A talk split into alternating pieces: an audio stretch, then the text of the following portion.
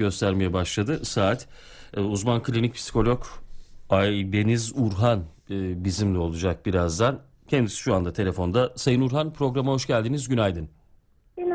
Merhabalar, iyi pazarlar diliyorum öncelikle. Çok teşekkür ediyoruz bizimle olduğunuz, yalnız bırakmadığınız için. Bugün önemli bir konu var. Ee, Bir haberle gündeme geldi. Gençlerimizi, çocuklarımızı, ergenleri etkileyen akımlar. Ee, Onlar üzerinde nasıl etkiler bırakıyor? Anneleri, babaları telaşa sürüklüyor zaman zaman çocukların e, fütursuzca davranışları ki buna en güzel örneklerden bir tanesi de avcılarda evden kaçan 3 kız çocuğu Güney Kore'ye gitmek için evden kaçtıklarını e, paylaştılar. Bu bilgiyi paylaştılar. Bulunduktan sonra ailelerine teslim edildikten sonra bir pop akımının etkisinde kaldıkları paylaşıldı. E, gençler neden bu tip akımlara kendilerini kaptırıyor? Son yıllarda neden çok daha sık bir biçimde bu akımları konuşur olduk Sayın Urhan? Aslında şöyle, e, genel itibariyle çocuklarda ve ergenlerde kendini bir ifade etmede, işte bir aidiyet duygusuyla beraber bir gruba, e, bir e, topluluğa aslında bir e, şey istiyorlar, hmm, bağlılık istiyorlar. Bu yüzden de özellikle böyle marjinal noktalarda daha böyle kendilerini ifade edebileceklerini ve ortak paydalarda buluştuklarında kendilerini daha iyi ifade edeceklerini gözlemleyebiliyoruz. Bunlardan bazıları müzik grupları olabiliyor. Söz bahsettiğiniz gibi K-pop da aslında zamanla artan bir e, şeye sahip, yoğunluğa sahip bu alanda. Hem görüntüleri, ilgi çekici olmaları, daha farklı olmaları gibi temalardan dolayı yoğun bir e, ilgi var bu alanda, bu noktaya. Gördüğüm kadarıyla biraz e, anime karakterlerine de benziyor. Evet. Burada evet. taklit edilmeye çalışılan kişiler.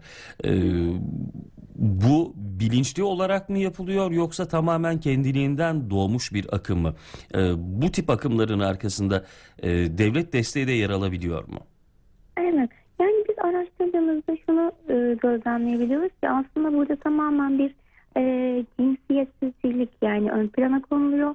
Bundan dolayı da gerçekten çok büyük aslında devletin de hani bizim gözlemlediğimiz e, ilk başlarda olumsuz fakat sonrasında kendileri de bu kadar yoğun bir e, ilgi beklemediğinden dolayı çünkü birçok yerden ve birçok ülkeden fanları ve e, şeyleri olabilir destekleri olduğu için e, destekliyorlar. Devlet de bu noktada e, bir destek sağlıyor aslına bakarsak. Bu yüzden de arkasındaki birçok olguya ve temaya bakmamız gerekiyor bizim. Yani neden dolayı bu kadar mükemmeliyetçi bir tema sağlanıyor ve bunun arkasında neden özellikle ergenler vurgulanıyor ona bakmamız gerekiyor aslına bakarsak. Neden peki? Yani şöyle orada kendilerini e, onlarla bir olma, bir görme, işte ben de e, onlar gibi olabilirim, daha bağımsız, daha farklı olarak lanse edebilirim ve kendimi bu şekilde ifade edebilirim ve gözlemleyebiliyoruz çoğu zaman. Çünkü e, özellikle ergenlik sürecindeki bireylerin en büyük arzusu bildiğimiz üzere herkesten farklı olmak, daha mm, farklı görünmek ya da farklı bir grubun üyeliğine sahip olmak. Evet ben de bu grubu destekliyorum ve onu seviyorum. Aa sen de bu grubu biliyor musun? Sen de o grubu seviyor musun gibi temalardan besleniyor aslında ergenlerin çoğu. Ee, bu noktada aileler zorlanıyor. Çünkü bizlere yakın gelmeyen bir tema, yakın gelmeyen bir kültür.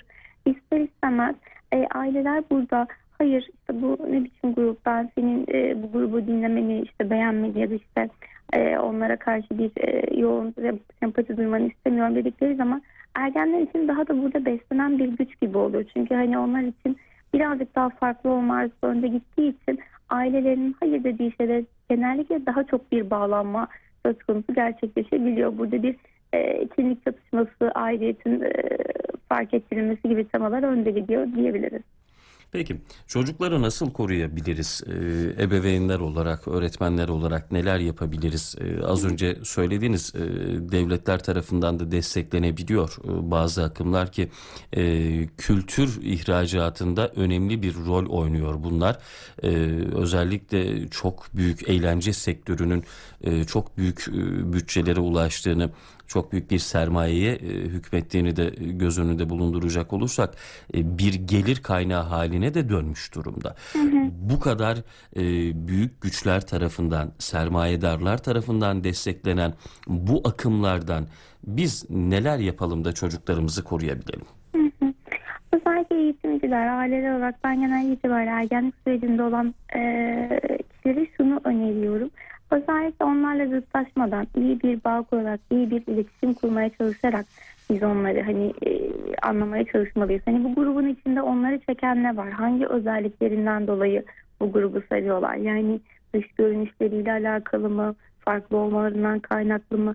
Yani bir e, çocuğumuzu, ergenimizi orada besleyen ne var? Aslında ona bakmalıyız. Çünkü onların orada istediği tek şey anlaşılmak. Birazcık daha bireysel olma çabaların, çabaları oluyor. Hani onların desteklenmesini istiyorlar. E, kendi seçimlerinin önemli olduğunun farkına varılmasını istiyorlar. Bu noktalarda hani e, altındaki temel nedenlere bakmamız aslında bizim için e, çok daha verimli olabiliyor. Çünkü biz bir zıtlaşmaya girdiğimiz zaman e, iletişim e, noktasında da kop, kopmalar olabiliyor. Daha tepkisel davranışları gözlemleyebiliyoruz bu noktalarda. O yüzden de hani bizim en temelde yapmaya çalışacağımız şey iletişim noktasında bizleri güçlendirecek adımlar atmak diyebiliriz. Bu yeterli olacak mı? Çünkü az önce e, cinsel olarak cinsiyetsizliğe doğru e, sevk ettiğini söylediniz. Bu, bu cinsel gelişimlerini sağlıklı tamamlayabilmeleri için ne yapmamız gerekiyor?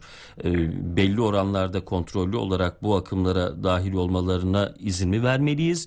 Yoksa tamamen mi uzak tutmalıyız?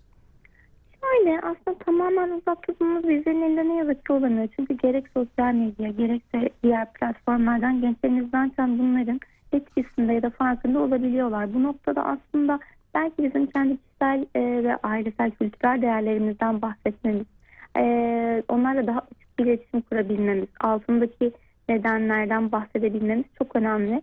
Burada değerlerimize bağlı kalarak e, iletişimle güzel bir şekilde atlatabileceğini düşünüyorum. Yani çok zaten e, biz onların çok üzerine gitmediğimiz zaman, çok ters şekillerde, çok e, negatif etkilerden bahsetmediğimiz zaman e, gençlerimiz zaten aslında birinci bir noktada bizler ve ailelerimize yakın, değerlerimize yakın bir noktada bizlerle buluşabiliyorlar. Bunu gözlemliyoruz.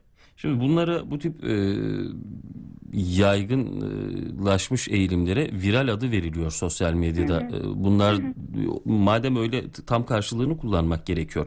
E, Evet. Gençlerin ya da çocukların e, bu virallerden etkilendiğini tabiri caizse enfekte olduğunu ebeveynler nasıl algılayabilir? Hangi durumları tespit ettiğimizde alarm zilleri çalmaya başlamalı zihnimizde? Şöyle biz aslında temel noktada şunu gözlemleyebiliyoruz. Ee, bir noktada aslında e, ergenlerin bir içe kapanması, mutsuzluk, daha önce yaptığı şeylerden keyif almaması, iletişimde zorlanmalar, bir kaygı noktasında işte atıyorum sosyal e, alanlarda sosyal kaygıların gösterilmesiyle beraber biz aslında yavaş yavaş hani bir aşağıda bir farklı bir neden mi vardır bir akımdan ya da farklı bir şeyden dolayı mı gencimiz bunları yaşıyor gibi gözlemleyebiliyoruz. Yani bu durumlar bizim için bir e, acaba soru işareti koyduğumuz alanlar olabiliyor. Peki. Çok teşekkür ediyoruz bizimle olduğunuz için Sayın Urhan. Kolaylıklar diliyoruz size. Çok teşekkürler, iyi pazarlar diliyorum. Hoşçakalın. Uzman klinik psikolog Aybeniz Urhan telefondaki konuğumuzdu. Aile ve Sosyal Hizmetler Bakanlığı tüm dünyada gençleri etkileyen son olarak İstanbul'da da 3 kız çocuğunun Güney Kore'ye gitmek için evden kaçmasına neden olan K-pop isimli akımı mercek altına aldı. Haberinin detaylarını paylaştık. Bu haberden yola çıkarak ebeveynler neler yapmalı, çocuklarındaki hangi değişimleri gözlemlediklerinde ne gibi tedbirler almalı? Bu konuda uzmanımızdan bilgiler edindik ve veda vakti geldi gündem hafta sonunda. Melek Baysal hazırladı programı Cihan Tolluoğlu teknik yönetmenimizdi. Mikrofonda ben Mustafa Yalın vardım. Önümüzdeki hafta tekrar buluşuncaya dek her şey gönlünüzce olsun diyoruz. Keyifli bir şarkıyla veda ediyoruz size. Hoşçakalın.